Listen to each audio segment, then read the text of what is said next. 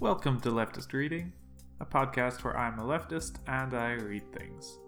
Today we're continuing our reading of What is Marxism All About? This week's chapter is touch on how capitalism oppresses based on gender, race, and sexuality, and how Marxism is positioned to oppose that. So let's get started straight away on part 2 of our reading. Chapter 8 Women's Oppression. The oppression of women in the 21st century is perhaps more multifaceted and developed than it has been historically. Gains in women's rights have been products of the protracted struggle of women and anti sexist allies over the centuries, but these gains have not ended the oppression of women. On average, women make about 30% less than what men make for the same job, hours, and skill level. Women of colour make even less on average than white women. This evident economic discrimination is just one part of the systemic oppression of women. For centuries, the labour of women has been devalued and exploited through lesser or no wages, unsafe and unregulated working conditions, the non payment for extensive and valuable domestic work, and being forced to give all wages to one's father or male spouse. The glass ceiling, limits placed on the upward mobility of women in the workforce, traps women in low wage industries. Since women are paid less than men but take up the bulk of the domestic work in the home, women are oftentimes trapped into economic dependence on men or are forced to rely on a sexist system for economic help. This assistance is very underfunded and does little to aid women in economic need. In some instances, women are forced to enter into sex work, an extra legal system of sexual and economic exploitation. Currently, women make up the bulk of the poor and are most affected by economic crises. This is the feminization of poverty. Women's oppression is evident in the political arena as well. Capitalist politics have historically disenfranchised women by allowing only men to vote and hold public office. The women's suffrage movement of the late 19th and early 20th centuries obtained the right to vote for women, but women's roles in politics are often still limited to the appearance making spouse of a political candidate. Even women who have had some level of success entering the political arena have had to adhere to the rules and expectations of a male dominated political system. Women are still vastly outnumbered on the Supreme Court and in the US Congress, which for more than 85 years has failed to pass a simple equal rights amendment. The oppression of women is based in the historical status of women as private property and their unequal relationship to men in the institution of family. Legislation upholding the status of women as property still exists today. These laws limit the self determination of women by placing boundaries on their sexualities and their bodies. Though some reproductive rights, like abortion and birth control, are legal for most women in the US, the right to abortion and birth control are still legally and extra legally restricted to many women, and oftentimes these rights are out of the economic reach of working and poor women. These rights, which were fought for by generations of women and allies, are now under attack. Many states are successfully passing legislation to severely restrict abortion and other methods of birth control. It is hard to see how, in this system, women could ever obtain true reproductive justice meaning not just the right to choose to reproduce, but the right to bear children into a society that will ensure that child is well fed, clothed, sheltered, and educated. When discussing women's oppression, it is easy for people to ignore the social and cultural manifestations of women's oppression. The cultural manifestations include the sexual degradation and overall sexualization of women in popular culture, the association of women with products that can be bought and sold, the normalization of abusive behavior towards women, and the classification of women as intellectually and physically inferior and submissive to men. These aspects of women's cultural oppression are reinforced through popular television programs and commercials, popular music and music videos, pornography, magazines, and other forms of advertisement. Women are stereotyped in the media as sexual objects that men can obtain through monetary or material exchange. These images of women, which are by far the most prevalent images of women in all popular forms of entertainment and advertising, encourage men to mimic these sexist views in their social interactions with women. Women are also encouraged to fit into these stereotypes and discouraged from taking active and independent roles in defining their sexualities, body image, and social interactions. One may ask, when faced with the historical and current oppression of women, was it always like this? The answer is no. Though women have been oppressed and exploited for centuries, this sexist hierarchy was not always the case. During the majority of human history, women were not oppressed. In fact, in the old communal societies, women were equal to men. In some instances, matriarchal societies existed. It is important to note that in these societies, men were not oppressed by women, but women held a certain social and cultural importance to the family and community that was not based on the exploitation or oppression of men. While the division of labor, social roles that men and women fulfilled, was different, there was no system of inferiority or superiority based on the division of labor. Not until the emergence of private property, and therefore class society, did the oppression of women emerge. Since then, women have been oppressed in all forms of class society, including slavery, feudalism, and capitalism. It is easy to conclude that women's oppression is historically based in class oppression and is currently perpetuated by class society. Marxists argue that the absence of women's oppression in pre private property societies proves that women's oppression is based on the system of private property and not a natural outgrowth of male dominance over women. Consequently, the abolition of private property will lay the basis for the complete liberation of women. Chapter 9 Racism and Oppressed Nations. In an open colonial relationship, it is easy to recognize an oppressed nation. The Irish people, for example, have been oppressed by England for centuries and during most of that time denied the rights of nationhood. Generally, oppressed nations have consisted of people sharing a common language, territory, and culture, and a common expression. In Puerto Rico, for example, not only do the first three characteristics apply, but the Puerto Rican independence movement has waged a brave liberation struggle in Puerto Rico and within the United States itself against US occupation of the island. Imperialism, however, has complicated the definition of an oppressed nation by moving whole peoples from their original geographic locations and breaking down language and cultural differences. In the US, there are still oppressed nations who are systematically singled out for oppression, regardless of where they live, because of their ethnic and historical backgrounds. Thus, we say that the US today is multinational, with a dominant white nation alongside and intermingled with a number of oppressed national groupings, including the Black, Latin, Asian and Pacific Islander, and Native nations. The working class, too, is multinational. At the factories and in the shops, workers of different nations work side by side. But the entire working class is exploited by the same capitalist class the bankers, the big farmers or agribusinesses, the industrialists, and the landlords. And this capitalist class belongs primarily to the upper strata of the dominant white nation. How did it come to be this way? Why did people coming to the US from different European nations in the early days become assimilated, while those who originally inhabited this continent, those forcibly brought from Africa, and others have remained oppressed? The European immigrants to North America, while some were rich and some poor, were gradually assimilated, their national differences, though not necessarily their class differences, breaking down to where they now constitute a nation in themselves. The majority of them chose to come to the US because of economic and political conditions in their own countries.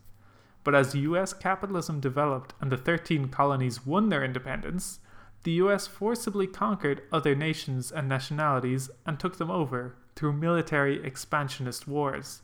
The native nations, Puerto Rico, Hawaii, and Aztlan, the southwest area of the US that was stolen from Mexico, are a few examples.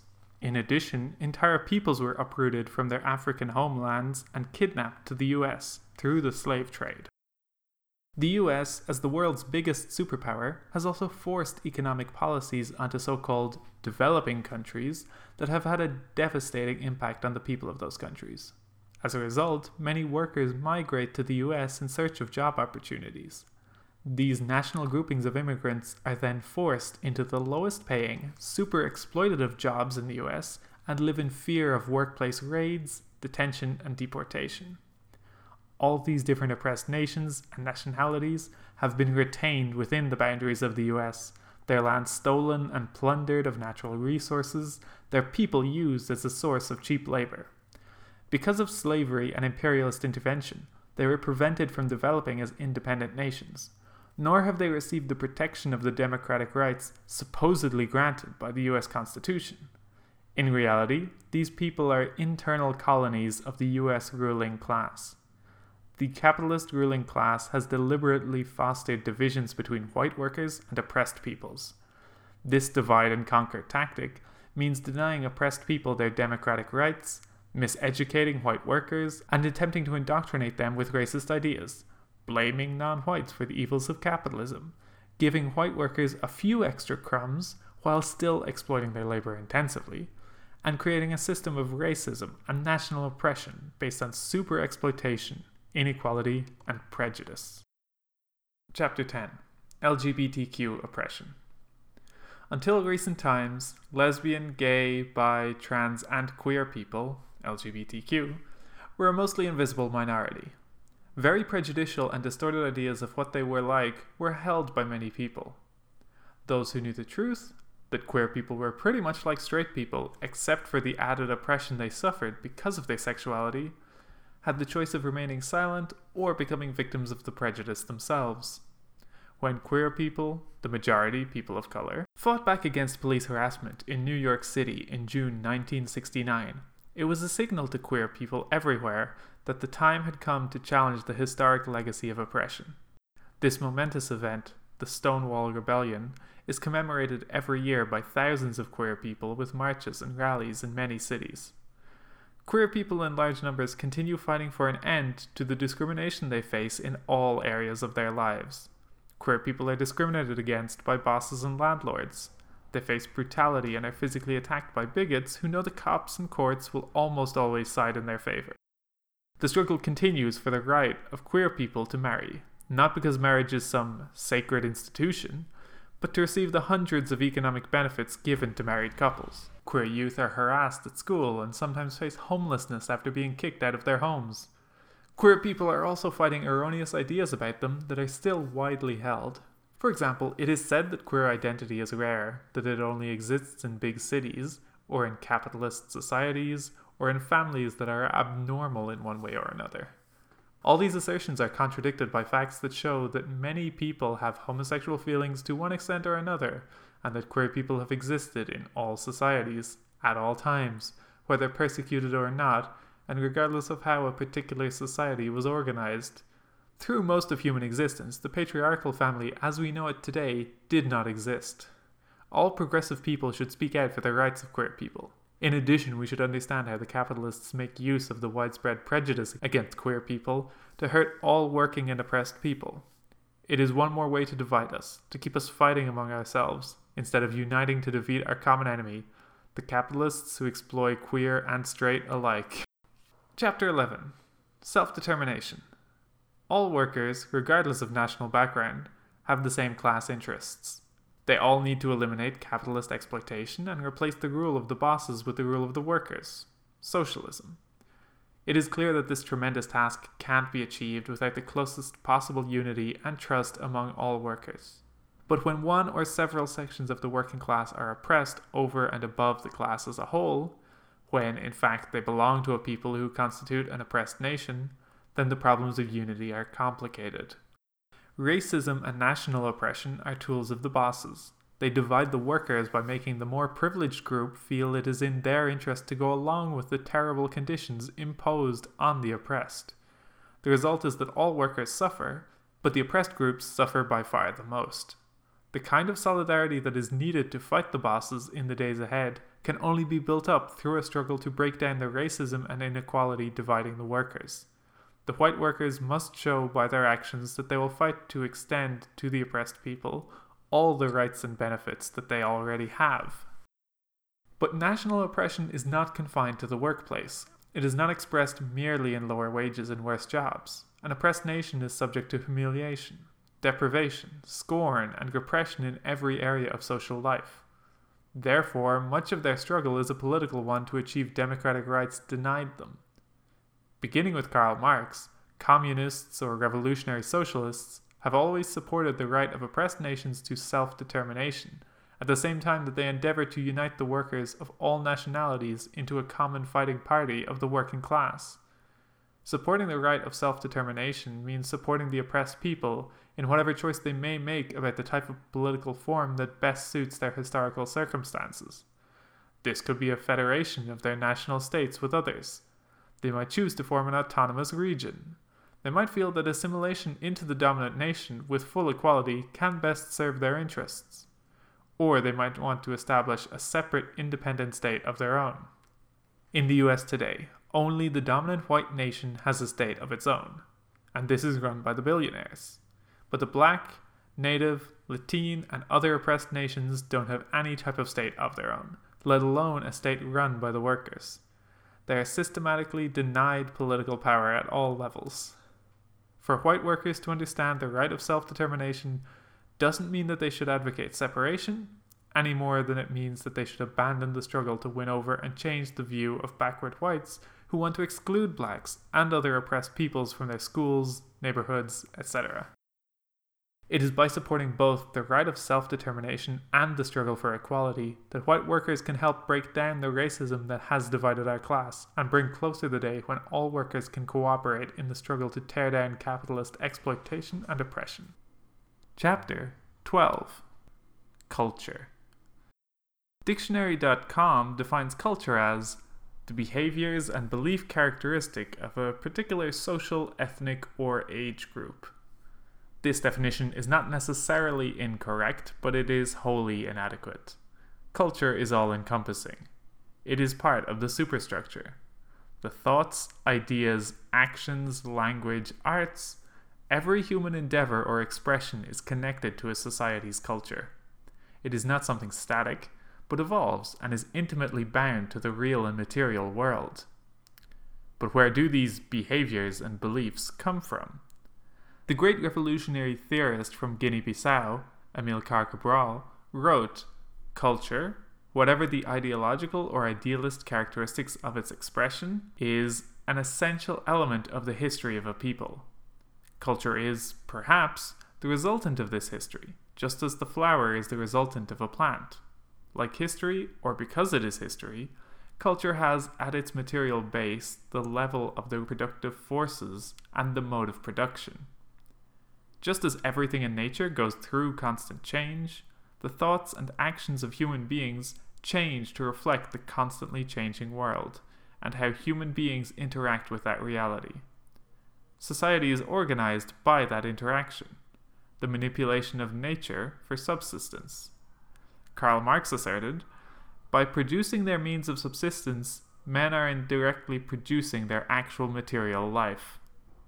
Not every society developed at the same pace, nor went through exactly the same stages in the same way, but how the needs of society are met and the relation of the producers of the needs to the things produced is indeed what society is organized around.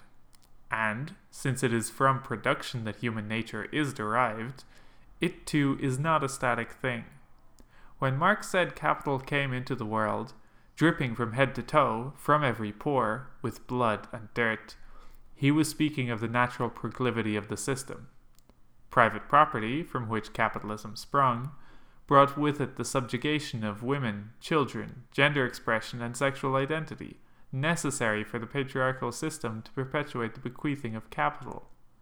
The particular history of building up the productive forces of the US, that is to say, the history of slavery, genocide, and theft of land, has left an indelible blemish on the conscience and consciousness of the society and the people of the society. The US capitalist society built its foundation off the superexploitation of Africans who were brought as slaves, the stealing of land from indigenous and Mexican people, and the genocide of indigenous peoples. It was the belief of the supremacy of European or white people that led so many to accept the barbaric practice of accumulating capital. Forty years ago, many whites did not want to swim in the same pool with blacks, and many didn't want their children to attend the same schools as black children. There are many that still hold these racist views, but what changed to allow such strides as desegregation and other civil rights gains? It was struggle that changed the equation. When oppressed people and working people struggle against conditions opposed upon them, it affects consciousness as a whole. Old prejudices crumble and people become socialized to see past backwards ways of thinking. Here in the US, culture is often thought of as artistic output. While artistic output is only one aspect of culture, examining the arts, in this case music, is extremely useful to describe the peculiarities of US society. Jazz musician Miles Davis said of music, Music is always changing. It changes because of the times and the technology that's available. Music is an important part of most people's lives. Everywhere you go, there is music. In the US, the music that is most pervasive is that of the oppressed. The music of indigenous people, of the peoples of Latin America, and especially of black people and of the African diaspora, is predominant. It reflects the struggles of the people. It too, though, is not free from the overarching culture of the capitalist system. While it speaks of the history of the oppressed, expressing their struggles and beliefs from earlier times, it suffers from the ideals that come with capitalist society. Just as in earlier times, it reflected the ideals that come with the modes of production, productive capabilities, and social relations of those earlier societies. Oppressed culture is always under attack, and faces a great deal of scrutiny from capitalist media and the society as a whole. Hip hop music is made the scapegoat for the sexism, racism, and homophobia rampant in the US. Whatever contradictions exist in rap music or any of the other elements of hip hop, the culture is neither the greatest purveyor of the contradictions nor the initiator. It is merely subject to infiltration from the culture that comes with capitalist society. Hip hop began not just as party music, but as social commentary. What was then known as a counterculture, partly because hip hop in its early days was underground, was a response to the conditions imposed upon black and Puerto Rican youth in New York and across the country in inner city areas in the late 1970s and 1980s. These conditions included white flight from city areas, the beginning of deindustrialization, and the decline of the great social movements of the 1960s and 1970s as a result of the boom and bust cycle of capitalism. If the perpetuation of capital requires greater and greater exploitation, especially of oppressed nationalities, then it is natural for countercultures of the exploited, the oppressed and workers, in bourgeois or capitalist society to exist. The wellspring, in this period, of the countercultures shows the desire for freedom from exploitation. The artistic expression of pop or mass culture can be a gauge of the willingness of the masses to struggle, expressions of the conditions the masses are faced with, or both at the same time. The same goes for the culture of the oppressed. Those workers who face added discrimination, repression, and hardship because of race, ethnicity, gender, sexuality, so-called legal status, and or disability. However, the culture of the oppressed not only faces infiltration from the ideals of the ruling class, but also from the dominant layer of society. In the US, that layer is white. Because of the history of genocide, land theft, and slavery, part of the primitive accumulation of capital denoted by Marx, race is always a factor. The historical development of the US and the world has deemed that the lens of race is always firmly fitted. When capitalism is abolished from the earth, new ideas and beliefs will come, and human nature will evolve to reflect the changed social relations and the changing material life. Chapter 13 How the State Arose. When Marxists speak of the state, it is not in the sense that many in the US are accustomed to, it is not in reference to, for instance, the state of New York, Ohio, or California. What is meant is the repressive apparatus of the government. Some may even confuse the government with the state, but the state is wielded by the government, which is part of the superstructure of capitalist or bourgeois society. Which is part of the superstructure of capitalist or bourgeois society. The superstructure of capitalist society is born of the objective conditions of a society, based on profit derived from exploitation and from the social relations of such society. The state, simply as the repressive apparatus of the government, the courts, the prisons, the police, and the military, stands to maintain the social relations as they are, to protect the owning and possessing few from the exploited and oppressed masses. Has the state always existed? This question can be partly answered by posing another. Have there always been classes? Examining history through the science of materialism is required to see the basis for the need of the state. Human beings have existed on the earth for hundreds of thousands of years, but the organization of human societies under the rule of the state is only maybe 6,000 years or so. If one were to measure history by a yardstick, then the period of history where the state has existed would account for less than an inch. For hundreds of thousands of years, human beings lived in societies that had no state. No cops, no jails, no armies. Disputes were handled through social mediation and pressure. What conditions then produced the state? How did the state arise from the older stateless societies? The state first came into existence around 4000 BC. Before that, societies existed communally, sharing as necessary because of scarcity. As production capability began to change, a surplus beyond what was necessary to survive from one day to the next was produced. The surplus was hoarded and made the private property of a few, while the majority had no property. From this came the split of humanity into classes the propertied and those who possessed no property. An apparatus, the state, grew from antagonisms between the propertied and the non propertied. The state existed then in its earlier forms as it does now, as specially trained and armed people who protect the interests of the few owners of wealth from the great majority who are impoverished. It is from these early conditions that ancient slave society emerged, where human beings became property of the wealthy. The Roman Empire was a slave society. More than 50% of the society was enslaved. To maintain this reality, the Romans needed a vast army of thousands of soldiers whose primary tasks were to protect the status quo, put down slave rebellions, and conquer more territory. While the Roman Empire collapsed, it was eventually replaced by another form of the state, in the feudal state. Serfs toiled on land owned by feudal lords. Wealth was derived from serfs paying the great majority of what they had produced to the feudal lords, keeping only a meagre portion with which they could barely sustain themselves and their families. The armies of feudal society were kept and paid by the lords, who used them to suppress the serfs. The capitalist class arose in opposition to the landed aristocracy. This early capitalist class was composed of merchants and shopkeepers, eager to produce more wealth through commerce and trade. In bloody civil wars, in one country after the other, they overthrew the old ruling powers to set up a state to serve their needs, where the old state formation could not. The capitalist states that arose in Europe and later in the US used vast armies to subdue the people of Asia, Africa, and the Americas in order to exploit them and their natural resources. Most people around the world had lived in societies with earlier formations of the state, or where there existed no state at all, such as many of the peoples of North America and the Caribbean. The imperialist nations of Europe and the US have developed the state to huge proportions, building vast armies with enormous budgets and high tech weaponry that can destroy whole cities.